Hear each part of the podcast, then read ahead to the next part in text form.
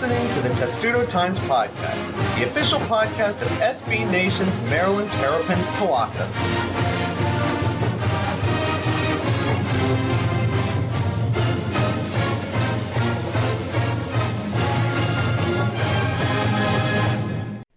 And welcome to episode 123 of the Testudo Times Podcast, where we're all going to try to sit down and recap and react and try to sink our teeth into all that has happened with Maryland football in the last 4 or 5 days. Very tumultuous time for the entirety of the program, stemming with what happened with Jordan McNair back at the end of May and has now really only blown up in the last couple of days. Thomas is here. Also, our good friend Ryan Connors is here, who I'm very happy to have back on the podcast, but not in these sorts of circumstances, obviously. But we're going to try to get this as best we can in terms of timeline, what's happened in the last 5 days, then go over the situations, each of them in more detail, and we'll eventually get to our opinions on what we've seen, the press conference that just took place. We're recording this Tuesday night, and then after, what do we think happens next? Because there is still quite a lot that could happen and quite a lot we don't know. So, Thomas, I'm going to start here with the timeline of what has happened, because there is a lot that's happened in the space of 5 days, and it might be hard for everybody to follow, and we're all very keyed in on this.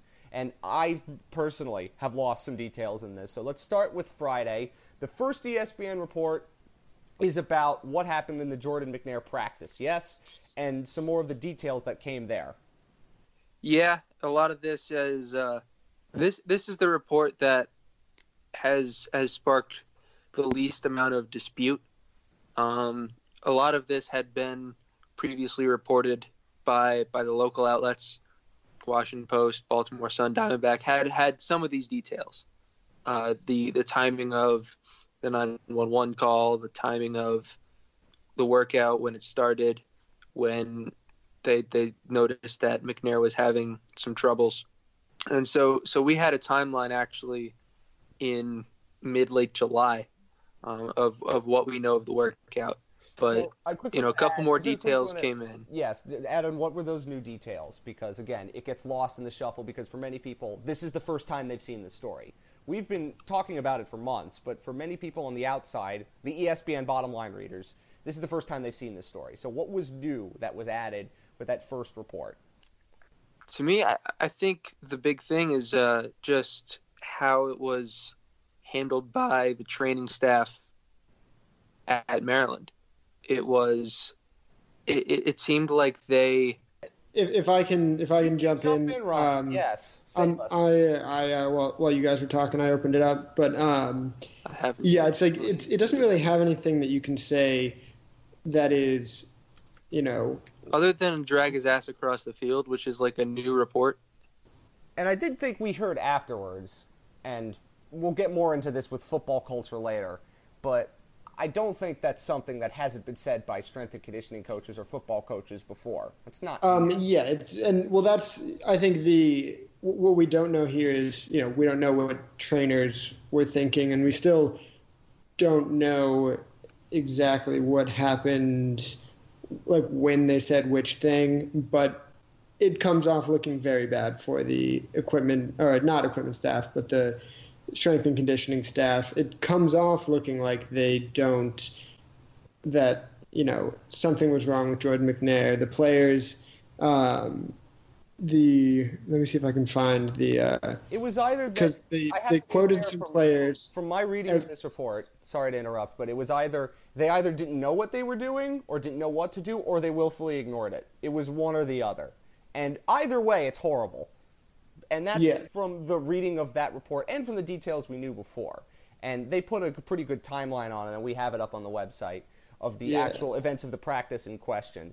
And there's plenty of other details of, like why did this practice not take place indoors? Because they have an indoor facility that works now. It was outside. It was a warm day, but it wasn't a hot day. Anybody who's been to Maryland in the end of May and June knows it could get much hotter than it apparently was. But I think the biggest thing we learned was not just the timeline, but it was just condensed into one place. And the quote from the strength and conditioning coaches was also added in, which kind of added a negative flourish to it, I think, if that's the right word to use. I mean, I think you put it pretty well, saying that it was either willful ignorance, or they didn't know which one, or they didn't know what was going on. And either way, that reflects very, very poorly. You got a player saying, "Wow, Jordan looks effed up. He doesn't look all right." We knew he was really exhausted, but we didn't know he was in danger of his life. And then the end of that, the player says, "That doesn't mean a medical professional shouldn't know to put him in an ice tub." There's a lot of that. You almost can't sum it up better than that. And I think, Thomas, is there anything that you want to add to that? Yeah, I think toward the end of that report, I believe it was, they had just the stats on the numbers on heat stroke. It's very preventable. You have to get the person's body temperature below 104, and the way to do that is immerse in an ice bath. And he checked into the hospital at 106. So, again, that tells you pretty much everything you need to know. And this is just the McNair report of what happened. This was released Friday at 3 or 4? That wasn't what got everybody's ire up, because most people kind of already knew that. This had been decently reported, but it was the toxic football culture report that came an hour or two later, Thomas, that ended up sparking a lot of outrage, because when you read first the McNair story and how that was done, and then that story back-to-back, it reads really horribly on the program, and that's what most people thought at the time, and certainly I thought that too. I was furious when I read it, because when you read it back-to-back, that's the effect that happens. And the report is very detailed about what it says, and it has examples. It's thoroughly sourced, even if it's anonymously sourced. And Will Muschamp, that doesn't mean the story can be thrown in the garbage. Anonymous sourcing is how you do most of these reports. You're not going to get many players on the record for that. But in terms of this story, Thomas, what did it say to you in terms of the timeline of how everything developed over the last couple of days? Yeah, well, so when I read that, it did catch me off guard. I'd heard rumblings that things were a little off. I hadn't heard any of those specifics, and so I was reading them for the first time with everyone else. And those are, it's really eye-catching stuff that it is alleged to have happened, and everyone that we've asked about it has said, if they didn't see, events such as a guy being forced to do tug-of-war with a bum shoulder, or a guy getting food knocked out of his hand, or a guy being forced to eat punitively, that, those things are believed by people in the program because of who Rick Court is. That story hit on Court. It hit Durkin, Wes Robinson. Those were really the three guys in the middle of it. And yeah, when you read that, you can't help but think everyone's got to be fired. And of course, there was a little bit of backlash the next day, and I think this leads into where we're going with that. To me, the story, by just trying to verify it with other people, the story seems accurate. It seems like maybe it's not telling the entire story, because there's obviously a lot of current players that have spoken up in sort of defense of their coach. And so I think with only two current players and a couple of former staffers as the sources for that, it can be a little distorted, but it's not inaccurate. It's not. And I think that's important to remember. The thing that I say, I wouldn't say, from what I know, and I'm sitting on it from the outside, even when I was at Maryland, and this was before DJ Durkin was coach, you can't see much of these practices, and most of this stuff is happening well behind closed doors. I'm going to say, from what we can tell and from how it's been reported and what players are saying, I'm going to say it's not the whole truth, but it's a lot of truth. There is an element of truth here that has happened. And Ryan, do you have anything to add before we go on to what happened Saturday? Sure. I think, reading, it was, I imagine that this is the way it was designed by ESPN, and it's sort of the way we're supposed to think about this. It's the Jordan McNair incident, and you get the quotes from the players, and in that story especially, I think that was the big thing that story had that the other stories didn't, which was quotes from players who were at the workout who were saying, "Wow, this seemed like this was pretty bad," and then that's a bad incident, and then boom, this is indicative of something's not quite right at the program. And I think, reading was definitely shocking. I think the use of toxic is, I didn't really, we've repeated toxic on our website. That's been the go-to word about this. And this didn't really hit me until just now. Like, toxic's a very complicated term, and I imagine that's why they used it, because toxic doesn't mean that all the players hate it, and it doesn't mean that you might have a lot of players saying it's great. It just means that clearly something's wrong, and even if it's maybe a thing that's wrong at a lot of other programs, it's wrong here. And I think reading it was pretty shocking. It's like you almost wish it were more surprising, because you're like, I guess it is. Some of these things are like, college football, we go over this all the time. It's not something that it's not a morally great thing, but we all still ignore a lot of things and like it anyway. But I think the biggest thing I've noticed, obviously, you see this when you see it at Ohio State this year, you see it at Michigan State. You have a big controversy on your team, big story reported. They always, they attack the reporting, and you're like, no, this would never happen to my team. And, when you read it, kind of immediately that a big portion of the fans are just going to be like, nope, not true. Certainly not all the fans. Read a lot of good things, a lot of positive comments. There's even one comment on the website, HughGR, give you a shout out, who said thank you to helping us out during these turbulent times. But so that was nice to see. But that's not something I expected to see, to be honest, because we can't blame the comment section for being negative now. I've joked about that before on this podcast, and I get it. It's loaded. Everything here is a loaded term, and we're going to try to break that down a little bit later, because we all have thoughts on toxic football culture and toxic masculinity, which is, again, very, very loaded, very complicated, not black or white.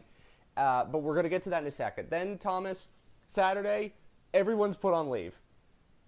Training staff, the three coaches, including Rick Court, and then DJ Durkin, by the end of the afternoon, is put on leave. And that was clearly in response to what happened the day before. And based on what has happened in situations like this in the past, it's not surprising in any way, shape, or form that happened. And Maryland reacted to it as quickly as they possibly could, considering the circumstances. But it happened pretty instantaneously that everyone was put on leave. Like, quickly, the reporting earlier was anonymous people had been put on leave, and then it quickly became evident who was put on leave. Yeah, and it was interesting because it was the first three, and Durkin wasn't one of them. And then Durkin was put on leave later, about 6-7 hours later.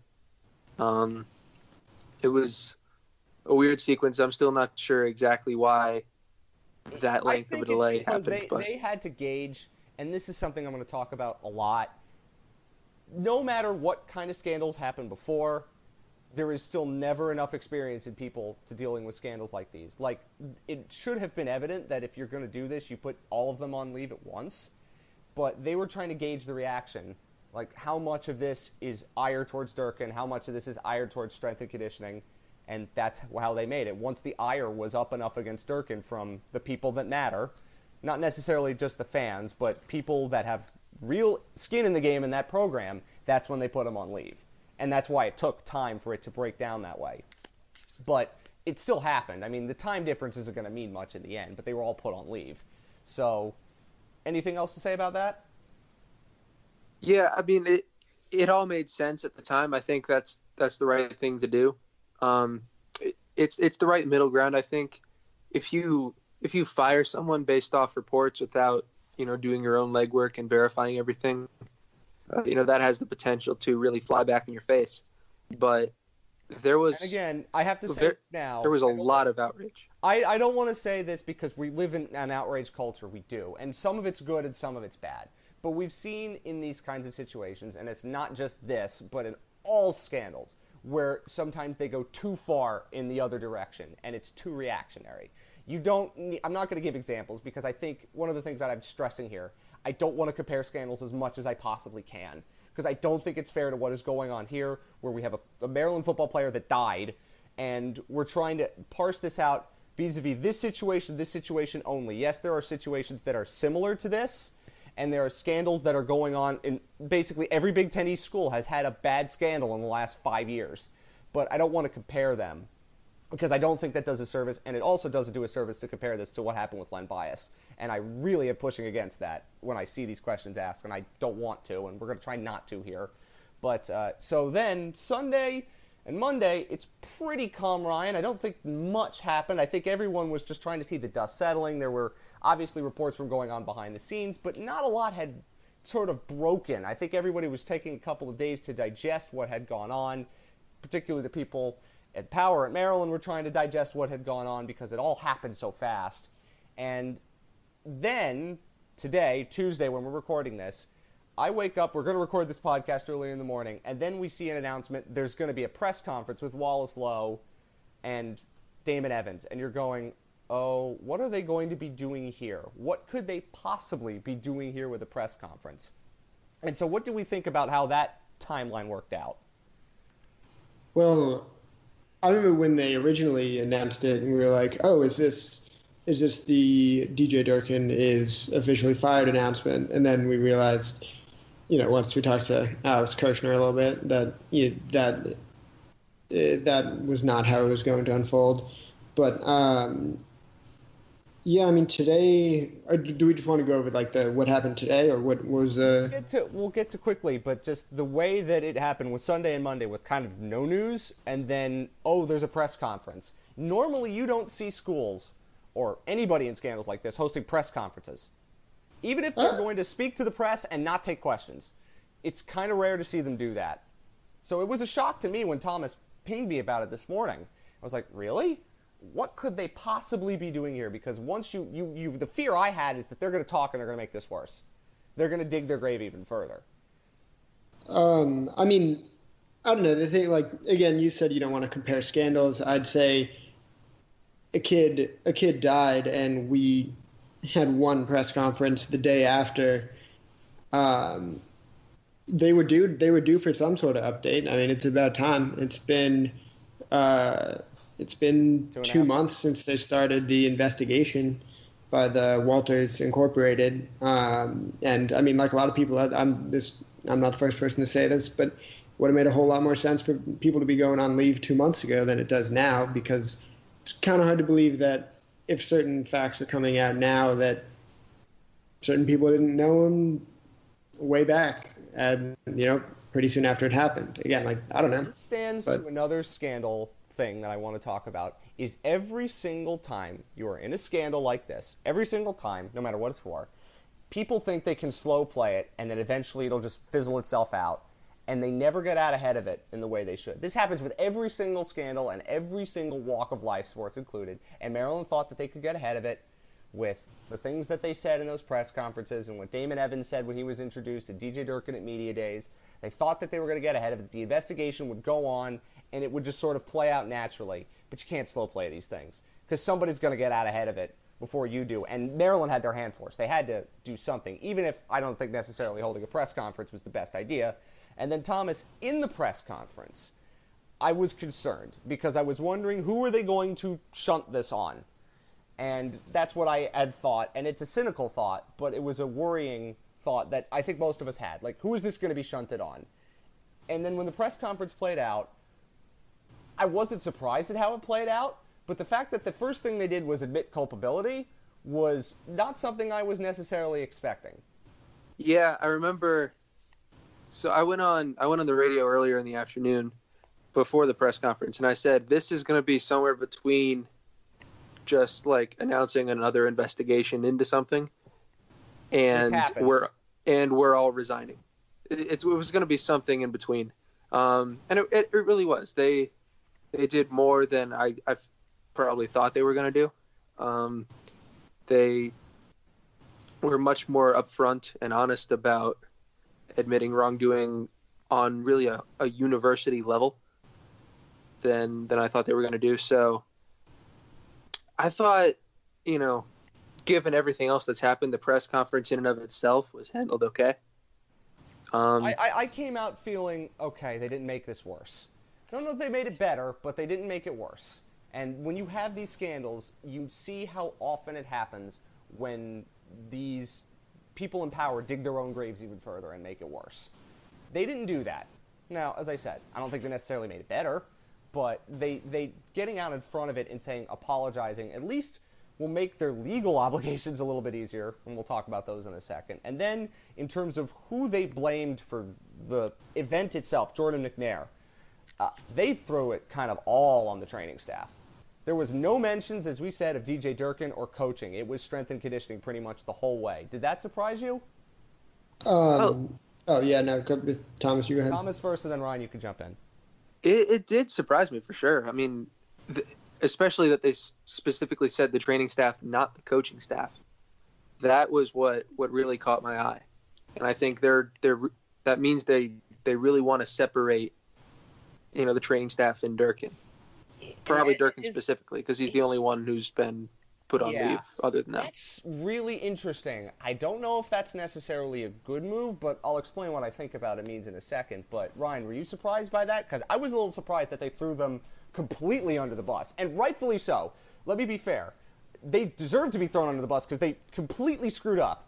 But I was surprised that it wasn't a complete mea culpa and speaking in vagaries, like in general, we all screwed up or something like that. And they put it completely on the training staff, which I thought was definitely surprising from where I was sitting, just watching this from the outside. I think it was. I was a little bit surprised. I also didn't know what to expect. I think that's part of the, I'm not big into praising someone for anything they do in a press conference because it's such a very controlled place.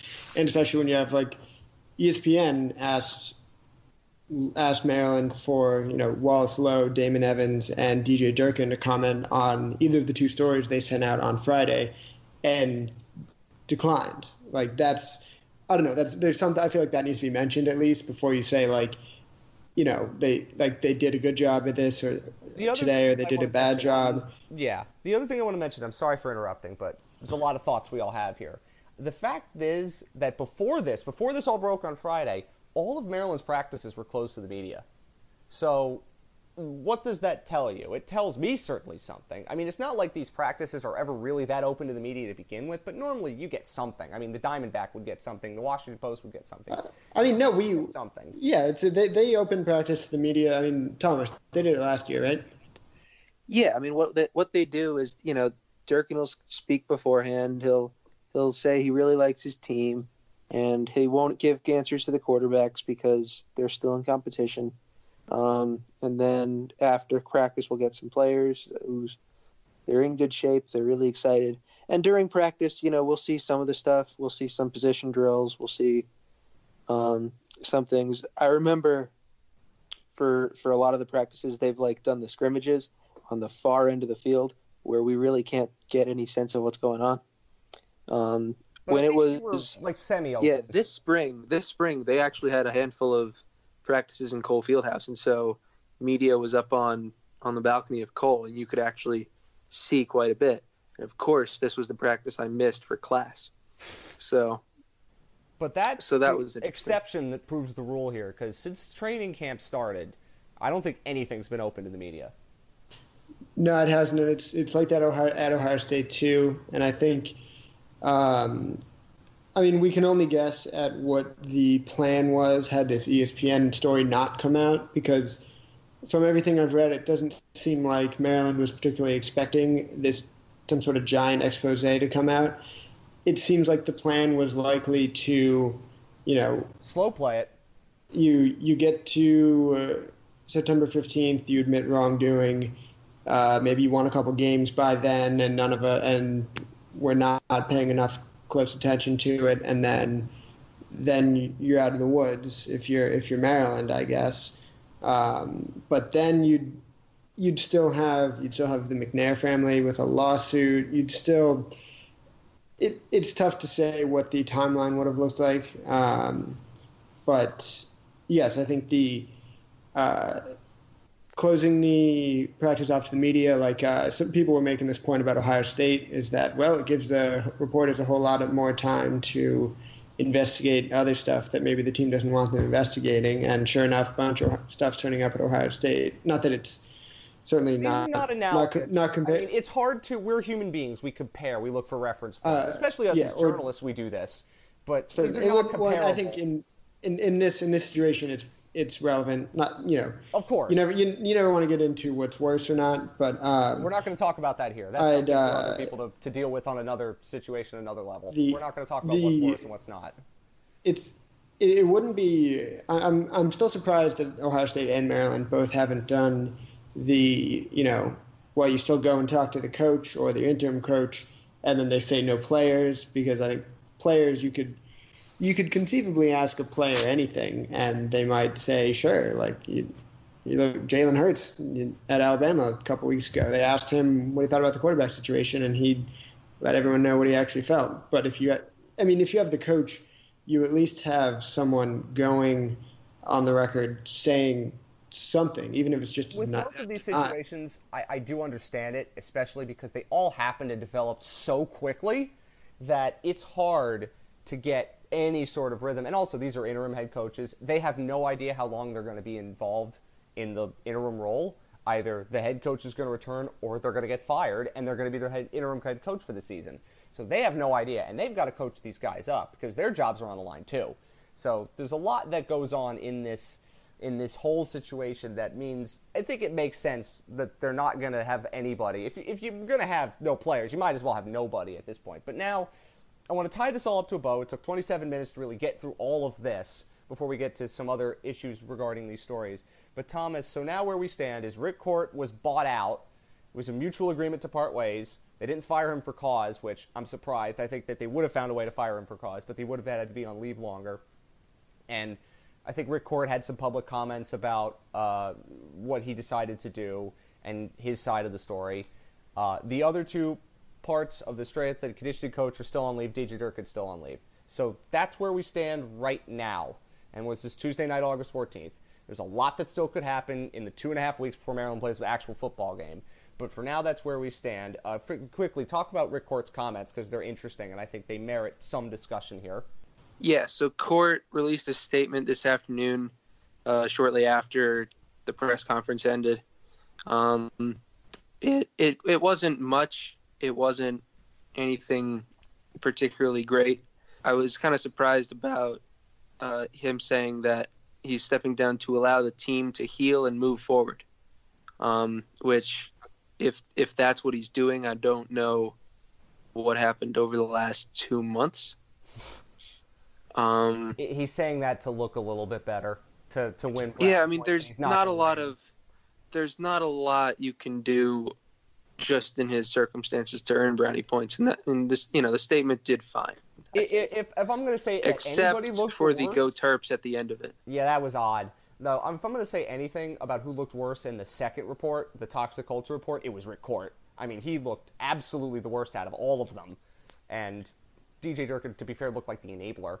But we'll get to that in a second. And Ryan, you had some comments about why he was bought out as opposed to not being fired for cause, and there are legal reasons for that. It's very important to remember there are a lot of legal ramifications here that a lot of different parties are involved with. Yeah, and the way I've heard it is, if you fire him, then it's, maybe he fights it and you're in a legal battle with him, which you don't want to be, especially if you have a potential another legal battle looming with DJ Durkin.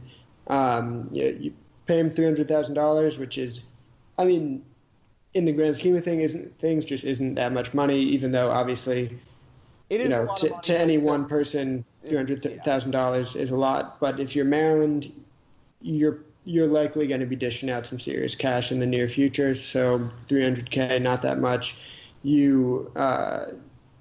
You cannot, like, whatever agreement he had, you can guarantee he Pete the Mouth said it was a release of claims, which I had no idea what that meant, but apparently it's he can't sue you for his reputation being damaged, and then likely comes with an NDA, so he's not going to be talking to everyone about it. It's sort of, if you're Maryland, it just Maryland knew it needed Rick Court out, and I think, and Rick Court knew that, especially after everything that was reported, okay. he needed to be out, and that it makes a lot of sense why he was the guy to go first. From all media reports, can't imagine anyone would argue with it. But I don't want to use this term because I think it's a bad term, but it really reads a lot like it's hush money. Like, we're going to pay you to keep quiet now. If you go, we pay you this money. It's a bad term, but it's the thing that popped into my head. This could be. No, I mean, it absolutely is. And I think, you know, Maryland's essentially saying that if anyone accuses Rick Court of something, like, if that's part of the McNair case, I guess what happens is that Maryland's just like, yep, we are. We're on the hook for it. But I, as you well know, hard to go through. I'm not a lawyer, and none of us. I'm sure anyone who listens who is a lawyer is probably gonna send me an email telling me how wrong I am. I mean, so we encourage you to tell us how wrong we are, but most importantly, do it in a kind way, because we're not lawyers. We're journalists, and we try to do our best. But there's a lot more that we could do to learn, but we can't, because we've got to do this reporting. Period. Okay, so this is where we are now. I want to focus not so much on the McNair stuff, because I think it's 100% agreeable that a lot of people screwed up. I think I want to talk about the toxic football culture thing now, because I think that's what got most people angry on Friday and leading on to the story, and I think that was what really sparked all of this, because it looks really, really bad, and it reads really, really terribly. And toxic football culture and toxic masculinity are very loaded terms. They're very complicated situations to parse out. And let's be fair, our cultural attitudes towards these things have changed dramatically this decade.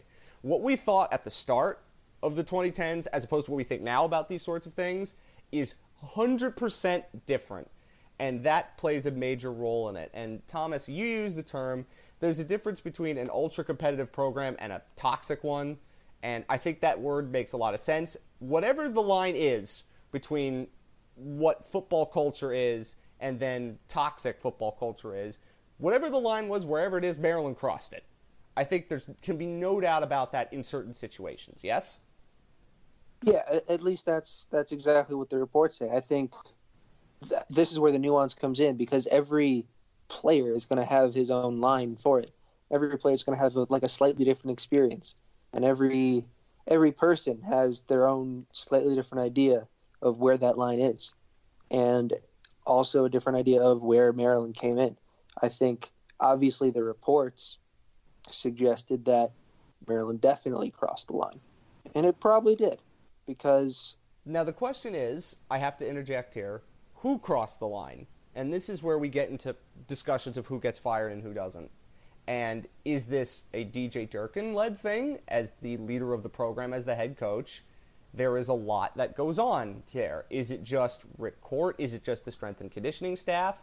How do we parse that out as viewers from the outside who know the coach because we see him talk to the press, we see him animated on the sidelines, we see his kind of personality, but we don't see him behind closed doors? Obviously, a lot falls on Durkin, because he is the head coach, and therefore he is the CEO of the program, but how much of it falls on individuals that are underneath him, and are they enabled by him? These are all questions that we have to ask, and there's no real clear-cut answer for. And that makes it harder when you're dealing with a very black-and-white culture in which we live, and situations like this which are very nuanced. It makes it hard to kind of pick out an answer, and there are varying ranges of opinions here, from former players, from former football players, to people who are absolutely disgusted by this, and you have every right to be, because a lot of what was in that report was disgusting. But that's what makes it harder, I think, for all of us to kind of pin down really what's right, what's wrong, and where is the line, and who crossed it, right? Yeah. Yeah, I don't have any concrete answers. I can't tell you how much of this falls on Durkin versus anyone else. I know that the report, I would say, had Court as the number one problem, and Durkin by association and by some, actions of his own. And if that's true, it probably, you probably have to, move on from somebody at that point. But you know, Maryland is going to do probably the best thing it can do, which is just gather as much information as it can through a second investigation, through the second investigation and whatever they can get from the first investigation. I'm not sure how long the second investigation is going to take. From the press conference, both of them are probably going to go in through the season. I think that what Wallace Loh said, I think this is, I took it, Ryan, and I don't know if I'm taking this incorrectly, but I think what Wallace Loh said is that the second one was going to be done rather quickly. And that's the one talking into the investigation into the football culture, not Jordan McNair. These are two separate things. We're trying to keep that separate as much as we can. Yes? I'm about to agree with Matt here. I think none of us know because this is just what we heard Wallace Loh say on TV today, but I would be, just the way I read it, the vibe I got from it, I would be very surprised if Wallace Loh's investigation, I think the day I was talking to Jared earlier, and I said by August 28th, you know, maybe 29th, I would expect, that's the vibe I get. I think that's when Wallace Loh's thing, investigation, I don't know, whatever you want to call it. I guess I'm writing something on it for tomorrow. I call it an investigation like 37 times.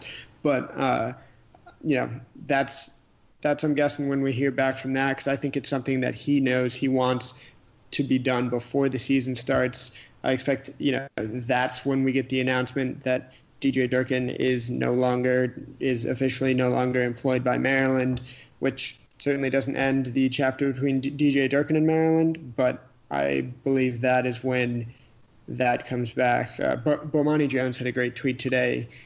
It was something along the lines of, Maryland said all the things today to distance itself from DJ Durkin, or not all the right things to distance himself, all the things that make it sound like they are going to move on from him, not that they are going to fire him. So it's going to be unclear what happens with how he separates. You guys can have your own feelings. Obviously, I think he is.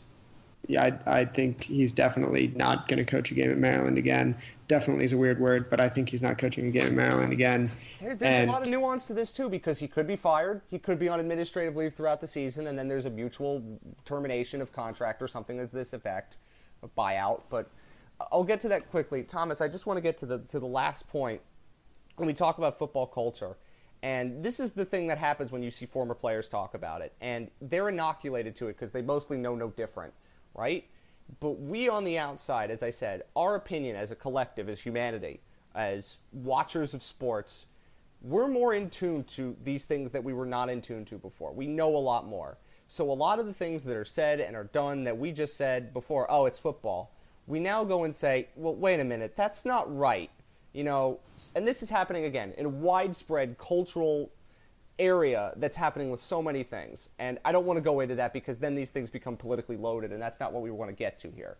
But because of that, we now live in a time where we're now scrutinizing football culture a lot more. And this is why what Will Muschamp said, he worked with DJ Durkin, was kind of dumb because, again, a lot of it, there was a great piece on SB Nation. I think Stephen Godfrey wrote it about why that's part of football culture. And as I said, football culture in itself, when it's handled it the right way, is not bad.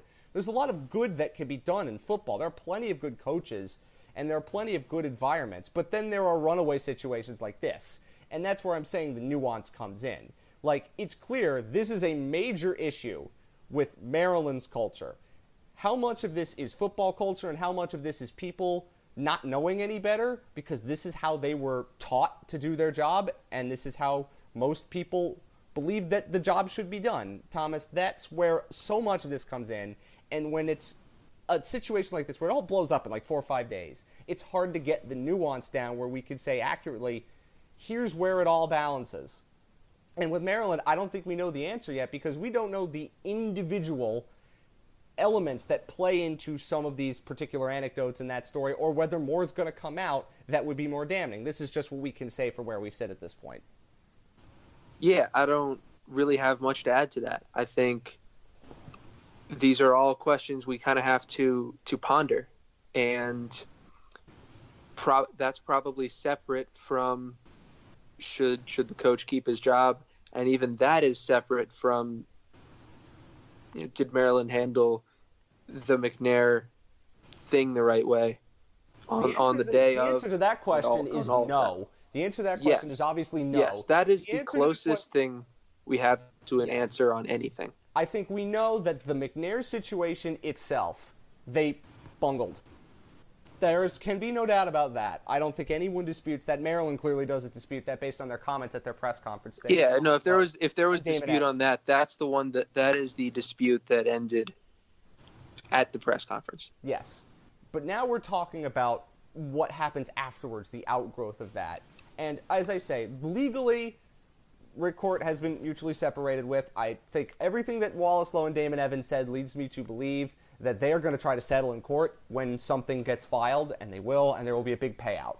Behooves Maryland to do that, and based on everything they say, they've admitted guilt, and now they're going to try to work out a settlement. I think that behooves the best interest of all parties involved. Hopefully in that there is something with the McNair Foundation, which allows Maryland to use it and fundraise for it, which, again, doesn't help in any way, shape, or form, but at least doesn't make some people whole, but it makes some issues not go away, but it makes the situation more stable a little bit. So now we have to talk about what happens after, right? Now we know Rick Court's fired. There are two other people that are still on leave, and DJ Durkin is still on leave. If we assume that the investigation into the toxic football culture is still coming, and it is, and it will be finished by the end of the football season, it's going to be quick, so it might not necessarily be thorough, but they want to have an answer on DJ Durkin's job status before they play Texas. And I completely understand why they want to do that. While the entire McNair investigation itself, the separate one, is not going to be finished until the 15th, which is the day of a football game, there's no way that they're releasing any information on that on the day of a football game. They're going to release it before. So now we have to ask the questions, which we have to ask as sports fans. We need to ask this: who gets fired?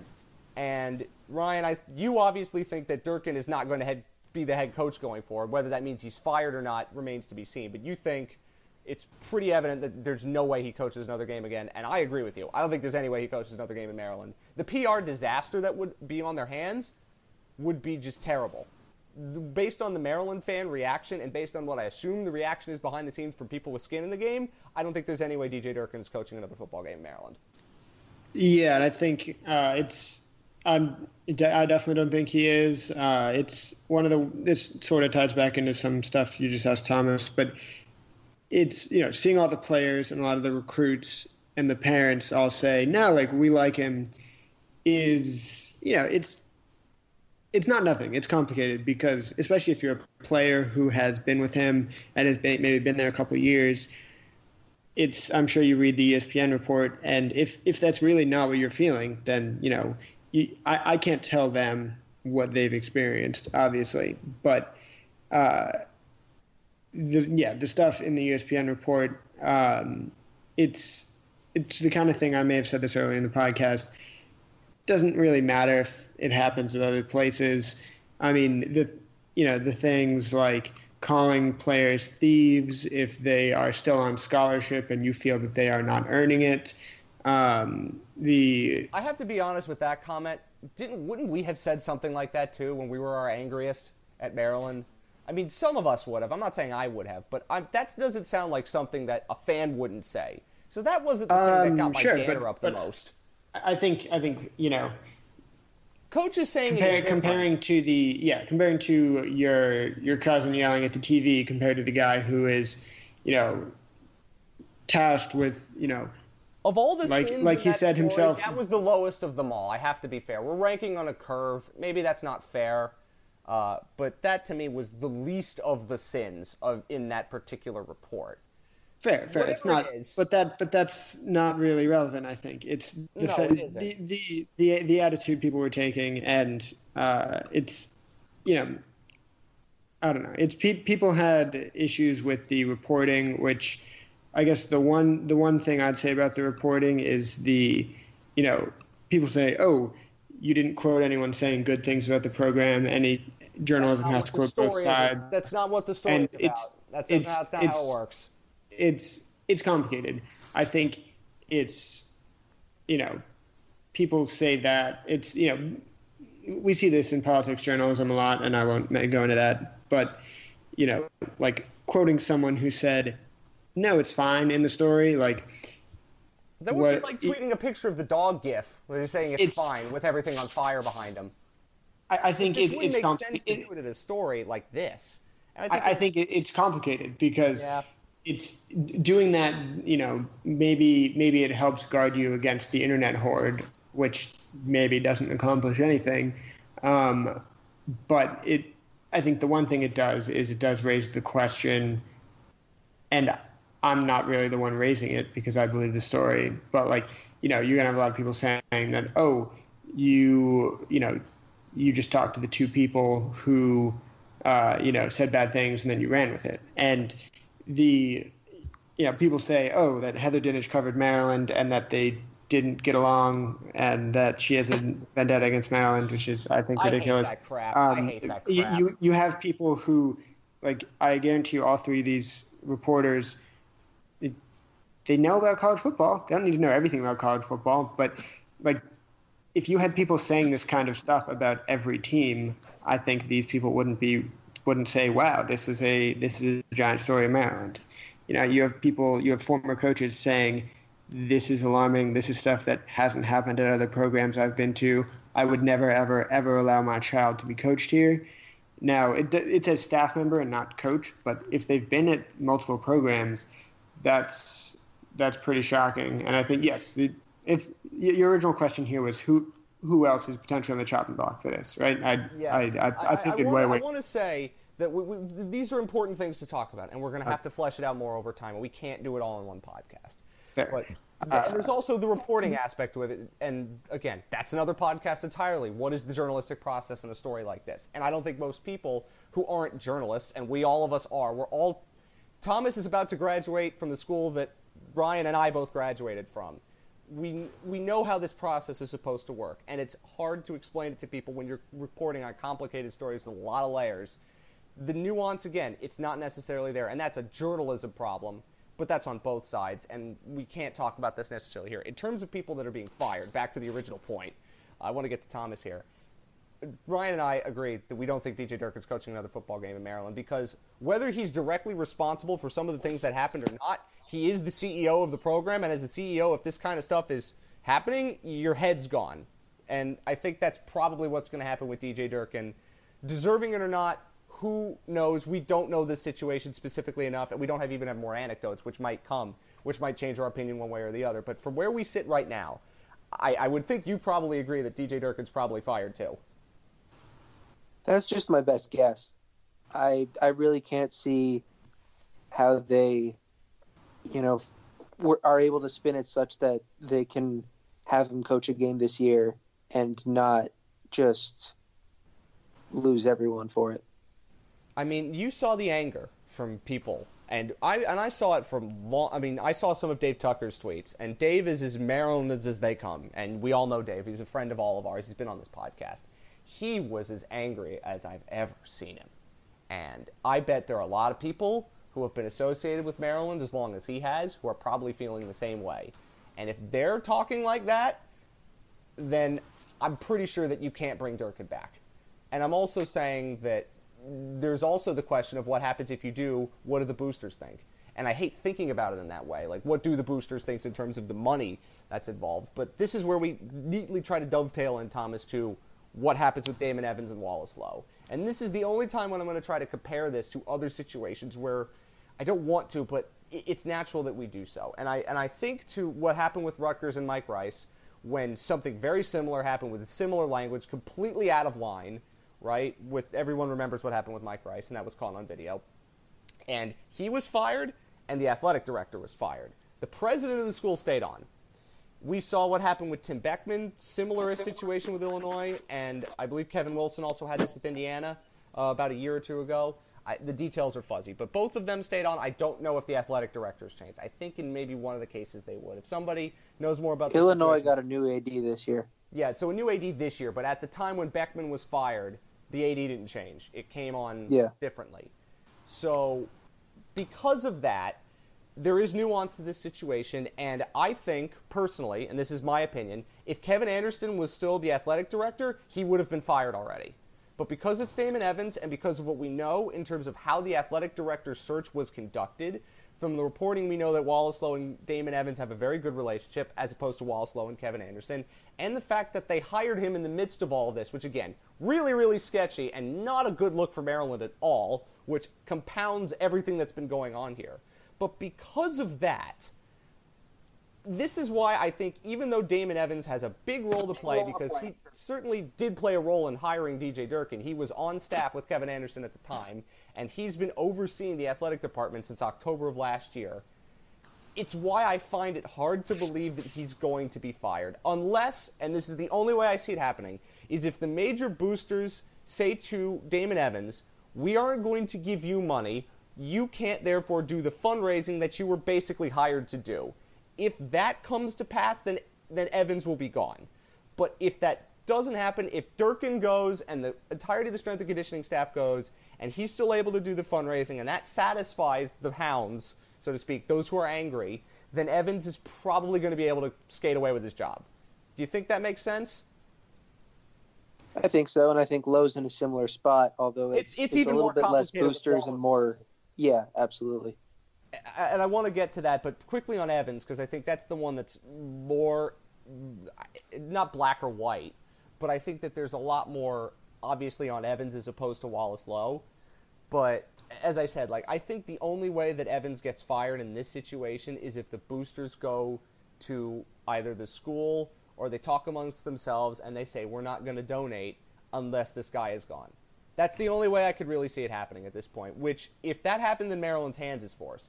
But otherwise, like, there's only so much David Evans can do. He's not watching all of these football practices. He's responsible for the culture at the entire athletic department, obviously, and there's no doubt about that.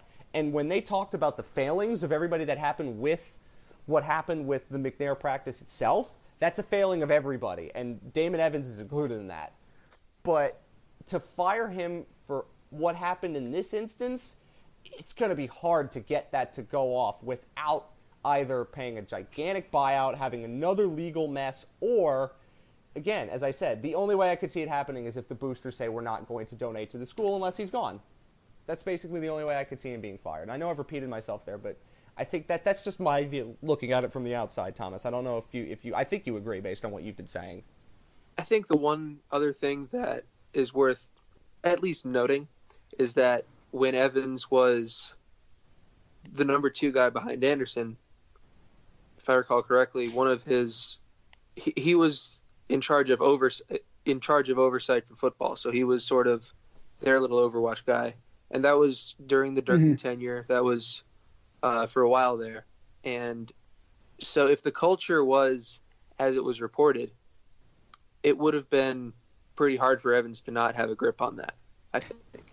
I mean, he might have a grip on it, but would he have known some of the specifics unless he was taught? Like, that's where it gets complicated to me. And, Ryan, I know you want to say something, so please. Well, yeah, no, I mean, to the Thomas just brought up, he was, I forget exactly. He was a athletic department, especially football, basically, was what I got from reading his title. And I believe I read in the Washington Post somewhere that he was one of the people on the committee that, not search committee, he played a, solid role in, deciding that Durkin was coming or talking to Durkin before he came or something. Like, he has bound himself to Durkin more than, maybe your average athletic director does to a particular football coach. When obviously we know football is going to be a big part of the athletic director job because that's just how because it makes so much money and it's just so freaking giant. But I think that does not bode well for him, because if you're tied with him so well, you're expected to know more about the football team. You're expected to be sort of supervising the football team if there are things that happen. And, kind of like how we say Durkin binds himself to Rick Court, then you are responsible for what Rick Court does, or at least, I think.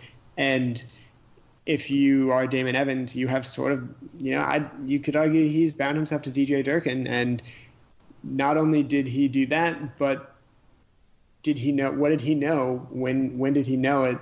Back in May and in June, he had to know more than we did. And DJ Durkin didn't go on leave until ESPN reported things. It boils down to the same thing that we said. I hate comparing scandals, but it's the same thing with Ohio State. It's when did people know, when did they know it, and what did they know? And again, public pressure often forces people's hands. And I completely agree with what you and Thomas both said, that he's hitched his wagon pretty tightly to DJ Durkin, but that's a job. This is where we sit on August 14th. If something else comes out that is more damning, then obviously opinions could change. But if we are at this same point and nothing else more damning comes out, and that is a huge if, because obviously it could very well happen. Don't think there's any doubt about that. If we stay at this position where this is the most we get from Maryland in this situation until, say, September 15th when the full investigation is done, toxic football culture, do you think if it doesn't get any worse, in air quotes, do you think Damon Evans keeps his job? I'm not saying whether you want him to, but do you think he does? Thomas? My gut says yes. Ryan? I think we all are giving him a huge benefit of the doubt here that we don't have to give someone when, you know, a player's died. This is something that we obviously forget in all these discussions. A player died because of oversight by a lot of people that should have known better. I think it is tempting to just say that he will hang on there, but it depends. I think if Durkin is gone, I think it'd be pretty tempting to say, well, why keep any of these people? Especially if you do end up firing Durkin, you're not really sure how the boosters react. Absolutely, they could turn on him. But I do know, I think they quoted Gossett, whose name I am blanking on, but whose name is on the Fieldhouse and the everything, huge booster interview, and I think in the Washington Post, and he said, you know, I'm not sure this is the real DJ Durkin, blah, blah, blah. But if this is true, then yeah, he should be gone. So I don't know. I think Evans' decision-making is going to come under question. It could come under question if he does fire Durkin and if he doesn't. And with Wallace Loh, I will admit to not being the most plugged-in person on university politics and what Wallace Loh has been up to. But I'm going to say this. If Evans stays on, there's no way Loh gets fired. If Evans keeps his job, then Loh is safe. If Damon Evans gets fired and this gets worse, let's say more that is reported that is really damning, that's when Wallace Loh's job is in jeopardy. I don't think at this point he's in jeopardy because what we've seen is an athletic department issue. And I say this because we focus on sports, right? But Maryland is a giant institution with a lot going on. And Wallace Loh's focus is clearly not on sports. He is not a sports guy. He delegates that to other people who are supposed to do it for him. He has a better relationship now with Damon Evans than he did with Kevin Anderson, but he's not necessarily a sports guy. Now, the one thing I'll say is, if the story gets worse, if there's more that is reported, and the story gets more and more damning to the point where Damon Evans has to be fired, then you start to talk about Wallace Loh's job. But we don't know what's coming next. I would say just potentially, I mean, he doubled down on Evans knowing after Jordan McNair died, that's when he doubled down on the athletic director who was close with the football coach who, you know, was there when this all happened. The strength staff was there when this all happened. It's the same what did he know when stuff applies to Wallace Loh too. And again, he didn't comment on any of this until the ESPN report came out. And I think I'm not saying he should skate. I'm not saying he should get away scot-free. I'm talking about what does it look like if he doesn't get away scot-free then? Well, as I say, and Thomas, I don't know if you agree with this little ramble here, but as I said, I think for Maryland it's going to be like what comes next. Like, do they find something in more reporting from ESPN or another outlet? What happens if the internal investigations are really, really bad? Whether it be the McNair investigation that will go on for a little bit longer or the one into the internal football culture, yes? This is what we're talking about. Like, I don't know how damning it would have to be, but at this point from where we sit right now, if Damon Evans is not going to lose his job, then Wallace Loh is not going to lose his job. But if Damon Evans is out, then Wallace Loh is in a lot more trouble. That's the best way that I could put it personally from where I sit. I understand the Loh and Evans as a team thing, especially today. They seem to sort of hitch their wagons to each other, I think. But I'd say it more goes the other way. I think you know, there's no situation where Loh leaves and Evans remains. I think there are situations where I honestly think it's either they both stay or they both go. I could still see Evans, you know, new reports coming to light, or just, you know, they review it and they decide his decision making on this whole deal was not where it should have been. I think both of those could easily result in Evans leaving, but Loh staying, just because I think that he just got there. He just got the full-time job. He's already on a second chance after the way Georgia ended, and I could see if one of them's leaving, I imagine it's Evans, but this is obviously a lot of guesswork, but that's all any of us can do at this point, I guess. Thomas, as we end this show, what do you think about this? I can see really anything kind of happening at this point. If there's nothing that more damning that comes out, do you think Damon Evans keeps his job? I'm not saying that there isn't, but I'm saying if nothing else more damning comes out, there. I already said I think my gut says yes. Yeah. Only because I feel like it would take something catastrophic for Maryland to get rid of the AD that they hired 2 months ago and gave a 6-year deal. That's what I'm saying. Or the boosters say. I think it takes a lot for that. We don't know whether that lot is coming. It could, and I wouldn't be surprised if it did. And that's what I'm saying. For now, Wallace Loh is probably safe with his job. But if something more damning comes out and Damon Evans' job gets under fire, then Wallace Loh's job is under fire. That's, I think, the logical progression. Yeah. Yep. Is there anything else you want to add, both of you? No. I don't think I'm good. I have one thing, and I think it's one thing. Just kind of to put the bow on it, Matt Canada is the interim head coach, acting head coach. Actual football at this point. None of us. I think at the 1 hour mark or whatever we're at this podcast, I think that's the part to do it. Agreed. Yeah. By some accounts, it seems like he's doing okay with the first couple of days. He's new, which I think might have something to do with why he got the job. They did have an associate head coach in Chris Beatty, who through everything that I've heard, Beatty is still pretty much unanimously liked on that team. But he's been around as long as Durkin has. And so I think that's why, Canada got this job. It's his first college head coaching job. And if indeed Maryland moves on from Durkin, he is from day one now auditioning for potentially a full-time Power 5 coaching job. Whether it be in Maryland or somewhere else. Yeah, and I think that is something to monitor if you don't want to think about all the other stuff. It is. And let's be fair. We are going to talk about this as a football team because we have to. They're going to play 12 games this year, and there is still a chance that they could even make a bowl game. I mean, it would be quite something if they did, considering everything that's been going on. But at this point, I think that there's a lot still to come. And at this point, we don't know where this goes next. Oh, we do want to say, first of all, there's going to be a link in the podcast post that you've seen to the McNair Foundation, which you should absolutely donate to if you can. And I'm going to try to do that, even though I'm unemployed and have no money. I think all of us are going to try to do that, and that, I think, is a fair thing to do. And I hope whatever comes out of this, Maryland has a very good relationship with the McNair Foundation, which would be at least something, right?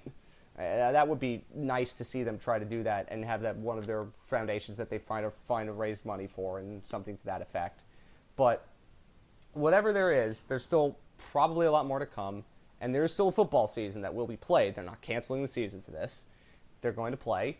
They still have optimism in just a raw football sense, whatever that means now at this point, considering what has happened, and we're going to cover that, and obviously any other developments in this story. We're going to cover them as well. Hopefully, we did our best to elucidate our thoughts, what we think of this situation, and where we think it's going. We know there are going to be differing opinions, and there are going to be different reports that come out, and that is the nature of situations like this, and we're doing our best journalistically and let's be honest, we all care about this school a lot. We all care about the athletic department. We care about the football team. So we do have skin in the game, but we're trying to do our best to cover all this. It's a lot of emotion. It's a lot that comes on us all when you see these kinds of scandals. And for some of a longer vintage, you remember Len Bias. I don't want to compare the two, but for us, this is a big deal. And we've watched scandals, bad scandals, from afar at other places in the Big Ten East. And we obviously were hoping it never would happen at Maryland, and it has. And we're dealing with this the best that we could possibly deal with it from a journalistic perspective and covering the story as it happens, and then as people who do care about this program. And I think that's what all of us have to do, try to get the facts as best we can, find the best of the situation in terms of knowing what happened, why it happened, but also maintaining that relationship of there's so much more that we could do, obviously, as fans, to keep our eyes open, but to hold people accountable when they do wrong. And there's a lot that goes on here. Hopefully, we've done our best with that. There is still so much more to come, and as we say, the podcast will be back if there is any major development in terms of firings or other developments of that nature. And if not, we will certainly be back to preview the actual football season, because there will be a season that will be played, and we have to talk about it, and we will cover it, as we should. But until then, of course, hopefully you enjoyed our listen to this. Hopefully we provided some different perspectives and some different ways of looking at this situation. And hopefully that will allow you to create your own opinions, or maybe think about it in a different way. And that's all we can do at this point. That's all of us are trying to do with this situation that's 4 or 5 days old. And there's still much more to come. So thank you for listening, and we will see you on the next show, whenever that may be.